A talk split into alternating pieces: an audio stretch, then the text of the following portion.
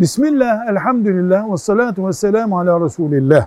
Peygamber sallallahu aleyhi ve sellemin sol omuzu üzerinde güvercin yumurtası büyüklüğünde bir mühür bulunduğu, buna peygamberlik mühürü dendiği bilgisi doğru bir bilgidir.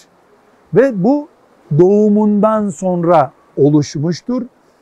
Ashab-ı kiramdan Cabir bin Semure radıyallahu anh Müslim'de 2345 numaralı hadisteki rivayete göre bunu gördüğünü söylemiştir.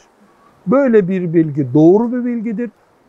Nasıldı, nedendi, Allah niye böyle yarattı bu soruların cevabı gereksiz ve bilinmeyen şeyler. Velhamdülillahi Rabbil Alemin.